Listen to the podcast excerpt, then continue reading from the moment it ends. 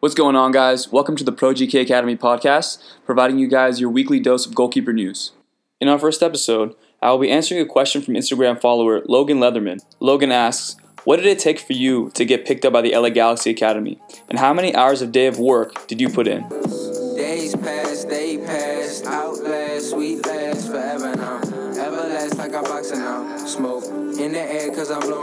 My name is Omar Zini. I'm the head trainer and founder of Pro GK Academy, and I'm going to be your host throughout this podcast. The main reason why I chose this question as the first topic to discuss on the Pro GK Academy podcast is because I know that there are a lot of young goalkeepers that follow the page that want to know what specifically they need to do to make it to the next level. And by answering these questions, I hope to kind of shed some light on who I am and what specific events in my youth career led me to being selected by the LA Galaxy Academy.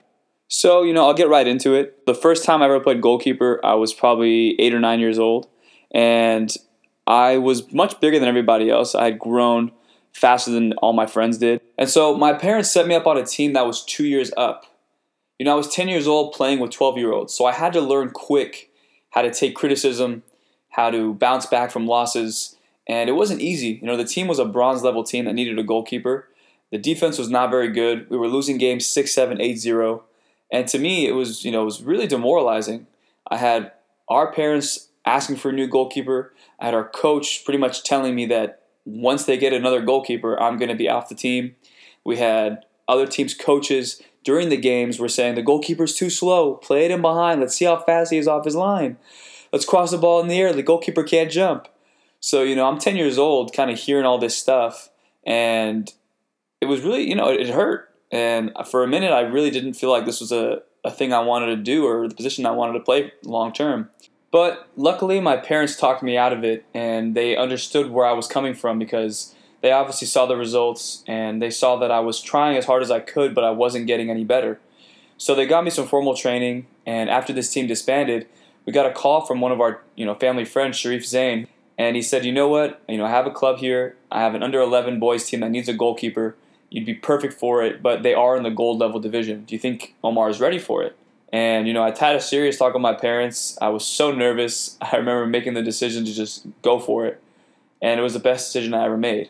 And I remember the first practice that I ever went to. It was my team, the under 11s. We were training with the under 12 team because Sharif coaches both those teams. And the level was remarkable. It was substantially better than the bronze team that I was playing with.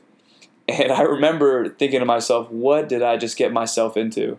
I couldn't believe that these were going to be my teammates and that I was going to be exposed to this type of training day in and day out.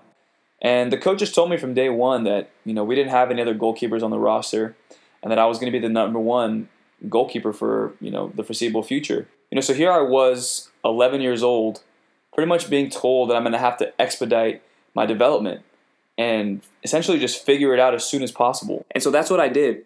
I had to figure it out and quick. You know, I didn't have the luxury of a goalkeeper coach. I didn't have the luxury of time. The season was just around the corner. And so I had to figure out a way to manipulate the game in my favor. When I played against these teams, these coaches obviously had game plans. They had a game plan to play the ball over the top, he's too slow off his line, play the ball in the air, he can't jump. So I said, you know what? How can I manipulate the game and flip that in my favor? So one of the things that I did was, since I knew I wasn't quick off my line, I'm gonna start cheating off my line as much as I can, where you know I don't get beat and I don't really leave myself too susceptible to a chip over my head. So I would stay off my line about 30 to 40 yards, you know, just cheating a little bit. So whenever I saw the midfielder or the forward put their head down, the majority of the times they would play the ball over the top. So when I started seeing that, I started cheating off my line just a little bit, and the results were crazy. You know, I started realizing that I can get off my line a lot faster. I could cheat up a little bit more and kick the ball out of bounds if it came through. But you know, also if the forward was going to get there, I could just drop off my goal. So I wasn't giving up too much on both ends. And another weakness that I had was my goal kicks. I could hit it a decent distance, but I would always hit it down the middle. And the other team's coach would always put their tallest player there so they can win that header and then hit it back towards us. But since I wasn't getting it far enough, those headers would almost land right on top of my 18 yard box, and it would be a 50 50 for a chance to actually get a 1v1 against me. So I said, you know what? How can I increase my chances of actually getting this to the half field and getting it away from any situation would be dangerous to my team? So I said, you know what? I'm going to try and manipulate the situation where I could hit it the same distance, but instead of hitting it down the middle, I'm going to hit it to the corners of the midline. So now my right back or my right midfielder can actually get a flick on and you know get the ball into their half the field where there was no danger on my end. Also, if I did miss hit it and it was a bad kick, the ball would go out of bounds, and then it wouldn't be an issue. You know, it would just be a miss kick. No one would really understand or really know that it was a bad kick on my end. It would just be a miss kick. You know, so those two examples were things that I realized at a young age and kind of understood how can I hack the system and how can I hack the game because everyone has a game plan, a coach, you know, a player has a game plan for a game, but it's just the flip side now. It's like how can I reverse that and then make those game plans that other people are using against me work in my favor.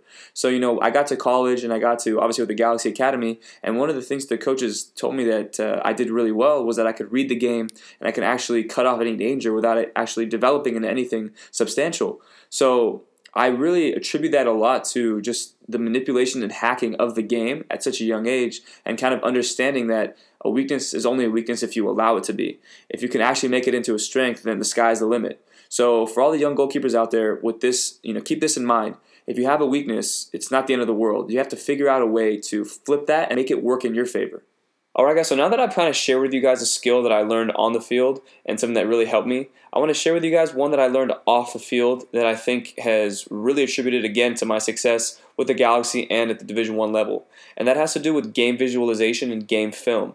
It doesn't have to necessarily be your own game film, but it can be, you know, professional level game film as well you know that's why you know on my page on the channel i love breaking down certain scenarios i love showing you guys in-game scenarios so you guys can see that it doesn't just happen to you it happens to the pros and that a lot of the mistakes that are made at the next level also happen with us as well um, so one of the you know stories I want to share with you guys to kind of help you understand where this all kind of started for me was when I was 13 years old. I had a National Cup final um, on Sunday about 2 p.m and Arsenal was playing that morning. So I woke up, I think 6:30, and I was watching the game. My dad wakes up and sees me. He's you know asking why are you why are you awake? You have a game in a few hours. Go back to sleep. He turns off the TV, and I didn't know. I'm imploring him. I said, no, no, turn it back on. I love watching this team play. I'm gonna stay here and watch this game. I don't care how much sleep I get. I'm gonna watch this game. So, you know, of course, he saw that I put up a fight, and then he asked me, like, why are you watching this game? You know, is it because you love the team? Like, what's the, what's the reason? I said, you know, yeah, I love watching the game, but, you know, of course, I love Henry, I love Arsenal. They're a great team. He said, you know what? Well, then at that point, you're just wasting your time. And he's like, if you're going to watch these games, I want you to learn something. See what the goalkeeper's doing. See what he's telling his defenders. See what he's doing, setting up his walls on, you know, on, uh, on free kicks, on crosses. Where does he stand? And so at first I was kind of just like, you know, let me just watch the game in peace, get out of here. But I started slowly realizing that, you know, a lot of the stuff that I was doing in my games, these goalkeepers were also doing. So from that early age at 13, I started watching these games with obviously to enjoy it, but at the same time to kind of get that game film, get that preparation and saying, okay, well, you know, this goalkeeper did something here. Why can't I do that in my game? So then I started realizing, you know, on one on ones, instead of the keeper coming out at 100 miles an hour and, you know, trying to spread himself, come out fast, slow your body down, and that'll allow you to make a save.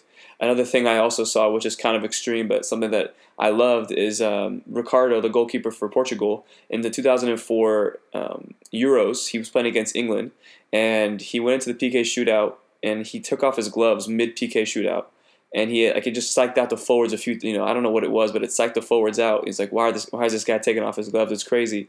And he ends up making two PK saves and then scoring the winning goal.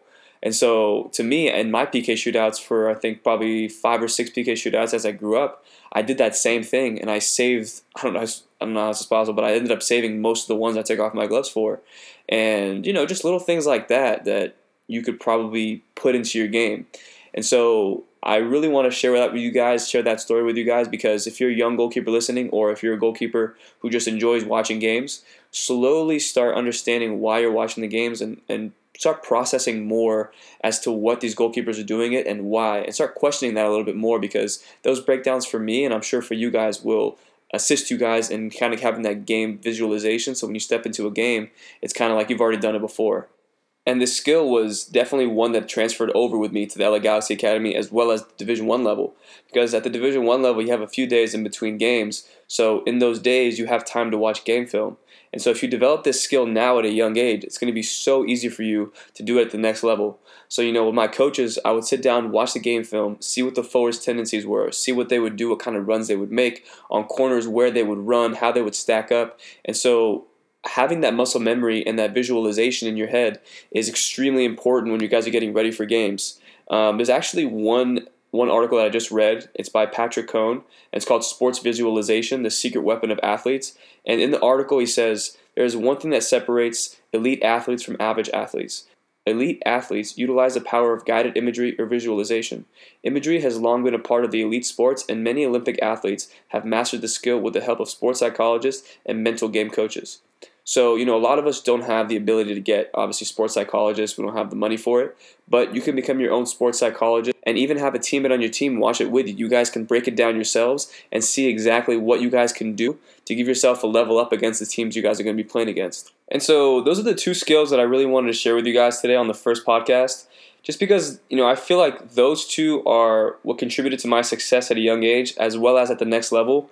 And one reason why I feel like I, I love making these videos for you guys on this page because I was able to kind of understand at 13 years old the importance of game film, the importance of you know game visualization, and also the importance of just manipulating the game so that you guys don't have to feel like your weaknesses are going to be detrimental to you. Instead, you know, if teams are going to game plan for your weaknesses, work on those weaknesses and then force them to do it. Allow them to do it. It's like they're playing into your hands, you know?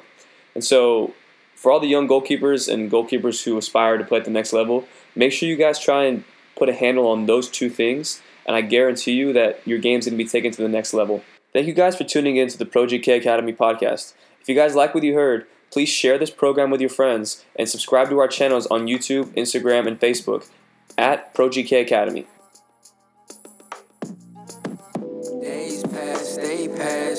Outlast, sweet last, forever now. Everlast like I'm boxing out. Smoke in the air cause I'm blowing out.